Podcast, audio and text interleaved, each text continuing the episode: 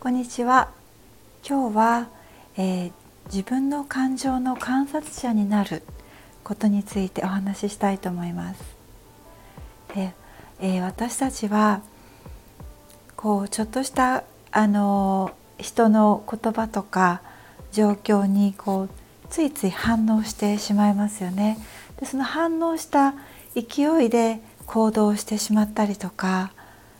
しがちだと思うんですけれども大体その時っていうのは後々こううまくいかなくなったりとかちょっとこんがらがってしまったりとかしますよね。であのこれからすごく今までもそうだったんですけどもこれからますます大切になってくるのがそうやってこうポンと出てくるいろんな思いそういったものを飲みそういったものに飲み込まれてそのまま行動に移すのではなくてそれを客観的にどちらかというとこうもう一つの自分がその感情を観察するというようなこう感覚を養っていく必要がとてもあります。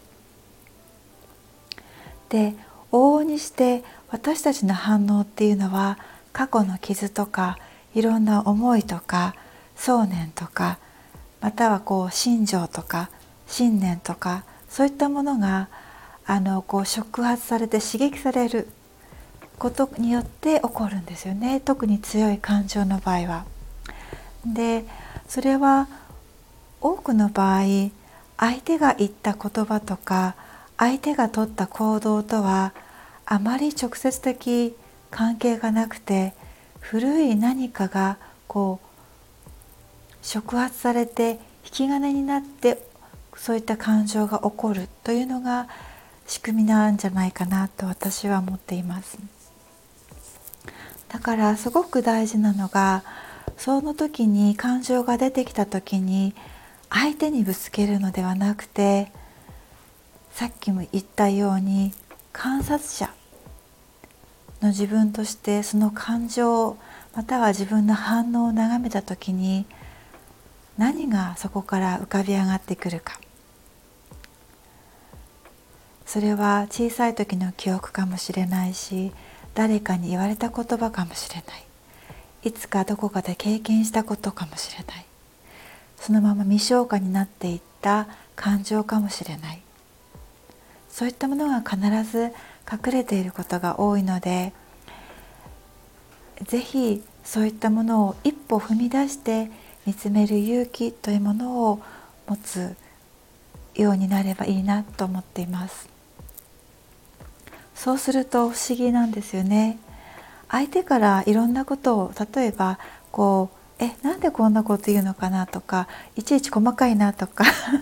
あのなんかもうあの重箱の隅隅をついてくるような言い方をしたりとか特に仕事とかこう保身保身のこう気持ちが強い方とかあの必ずそういうのをチェックして安心したいというものがありますよね。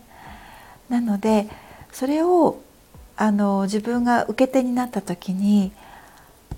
相手が自分に対してダメ出しをしているということではなくて実は相手はおそらくたくさんこれまで同じ視点で批判されたり指摘されたりしておそらく育ってきたというのが結構あります。だからそこを突かれるのがとても怖いという自分がいるからおそらくそこをあの細かくチェックしたいとか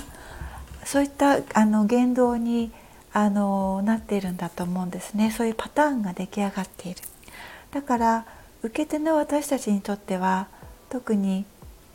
直接的なあの意味合いはあまりなくてでもしそこで自分が大きく反応してその反応が何時間も何日も続いているのであればそこには自分が見るべき自分の過去がある。そういったことだと思います。一瞬それその反応が一瞬で「ああまた言ってる」とかまたよくそんなあのパターンだなとかよくこの人にはこういうふうに言われるなとかありますよね。そういうふうに反応してくるよなとか。そういったものがあの一過性のものの反応であればそれは自分の中に突っかかるブロックがないということです。なので自分の感情もこう観察者として観察してそうですね不思議な感じなんですが自分が自分のこうセラピストっていうか自分が自分のカウンセラーだとそういうふうな感じでだんだん自分の感情を見つめることが